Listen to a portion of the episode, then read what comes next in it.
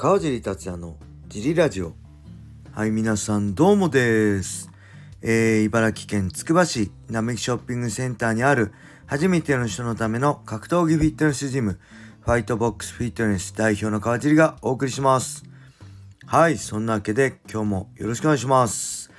えー、っと昨日はですねあ昨日の前土曜日のね営業終了後一度家に帰ってえっ、ー、と、いつもね、日曜日にウェイトトレーニングやってるんですけど、日曜日やるよりも土曜日やっちゃおうかなと思って、じえジムがね、終わって一度ジムから家に帰って夕ご飯を食べて、もう一度ジムに行ってね、えー、ウェイトトレーニングやってみたんですよ。いつもの川尻的ビッグ3、スクワット、ベンチプレス、荷重懸垂。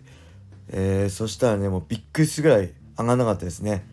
絶対やめた方がいいです。あの、指導ねジムで疲れてる時にとかいくらご飯食べてねあれでもちょっと眠さもあったんでもう眠いなと思ってたんですけど明日なんかダラダラしたいなと思ってあのウエイトね今日やっちゃおうと思って土曜日の夜えー、いつぐらいだろう9時から10時半ぐらいまでかなやったんですけど全然ダメでしたね。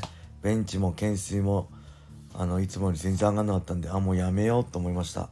はい。そんな感じで昨日はウェイトはなしで、えー、ただ娘とね一緒に一緒にランニングしましたね、えー、30分ぐらいかな、えー、30分つもずっと走ってるわけじゃなくて、えー、まあちょっと休憩しながら遊びながらですね、えー、最後は声に餌をあげつつ遊びながら走ってる感じですね。昔はね娘も結構30分ぐらい普通に小1小2の時はね走れたんですけどなんかやっぱ体力なくなりましたね。大人になるにつれて。あんま運動してな最近あの日曜日のトレーニングもやってなかったんで結構バテバテでしたね。はい。そんな、えー、日曜日はえっ、ー、とね USC パリ大会がありました。えー、日曜日といってもヨーロッパなんで、え土曜のね確か深夜1時からだったんで、えリアルタイムじゃなくてね寝てたんでえー、日曜日ゆっくり見ました。あのー、アンダーカードがね、すごい面白かったですね。あのー、まあ、その、面白い面白くないの他に、フランスはね、もともとずっと MMA がね、禁止されてたんですよね。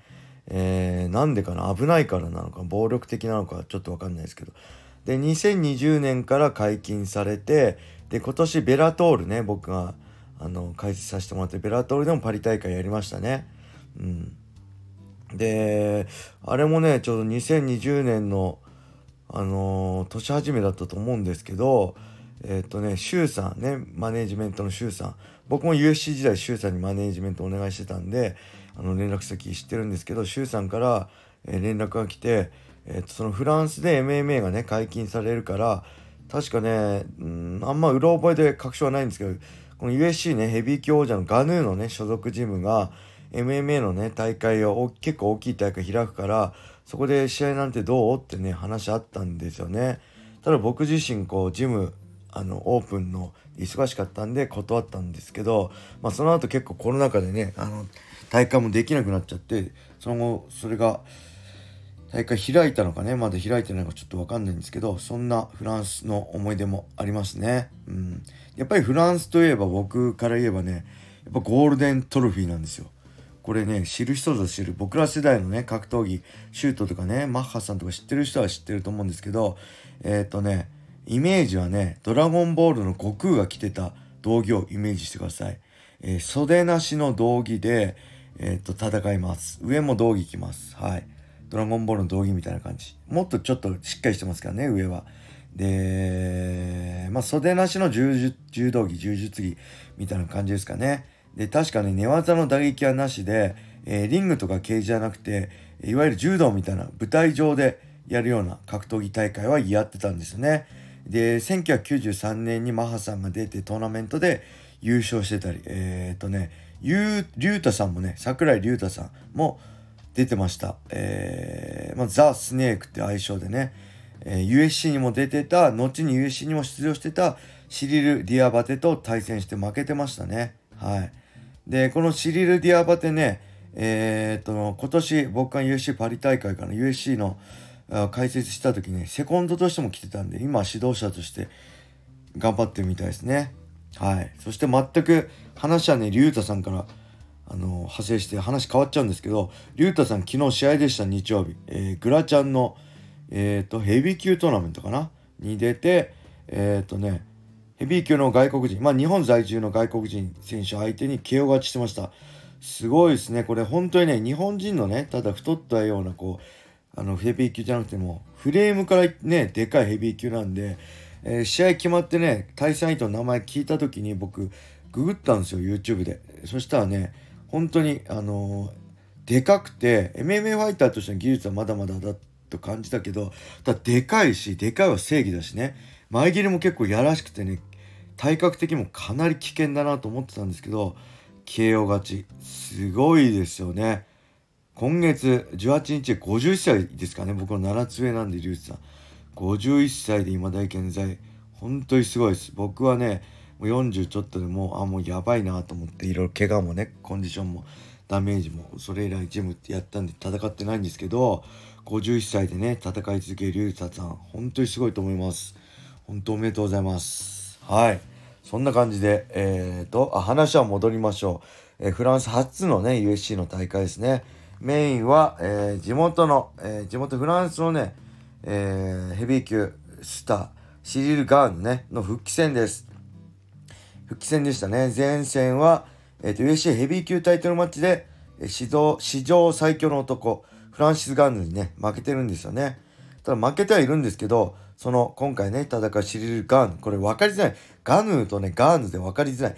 現在ヘビー級チャンピオンなのはガヌー。で、今回戦ったガヌーに負けてるのはガーヌなんです。ほんと分かりづらいんでね、ワウワウとかガーンとかって名前変えてましたね。はい。そのガーヌなんですが、えっと、ただものじゃないんですよ。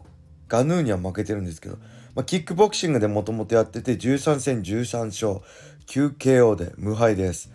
で、MMA デビュー戦がね、これ前も言ったんですけど、いきなりタイトルマッチです。ヘビー級タイトルマッチ。TKO ファイトナイトっていうね、えー、団体の TKO ヘビー級タイトルマッチで勝ってます。デビュー戦がタイトルマッチでいきなりチャンピオン。で、プロデビュー戦から3年でね、USC の暫定のヘビー級王座獲得してますね。で、ガヌーに負けるまで MMA10 連勝でした。はい。で、そんなガヌー、あ、が、そんなガーヌの対戦相手、ごめんなさい、ガヌーかガヌーか、ガーヌーかわかんないですよね。そんなガヌーの、えー、あ、ごめんなさい。ほんと、もう勘弁してくれ。そんなガーヌの対戦相手は、えー、っとね、現在5連勝中でしたね。サモアの怪人です。サモアです。サモアの怪人といって思い、マークハントを思い出す人は、僕ら世代の格闘技好きですね。はい。マーク・ハント2世と言われてるね、ついばさ選手と対戦。ついばさ選手も強いですね。お腹はタプタプなんですけど、本当打たれ強いしね、強いですよね。で、そんな、あの、ついばさのね、右ストレート2ラウンドかな食らってダウンはしてたんですけど、まあ、けど結構ね、終始打撃で優勢で、最後は KO で締めくくりましたね。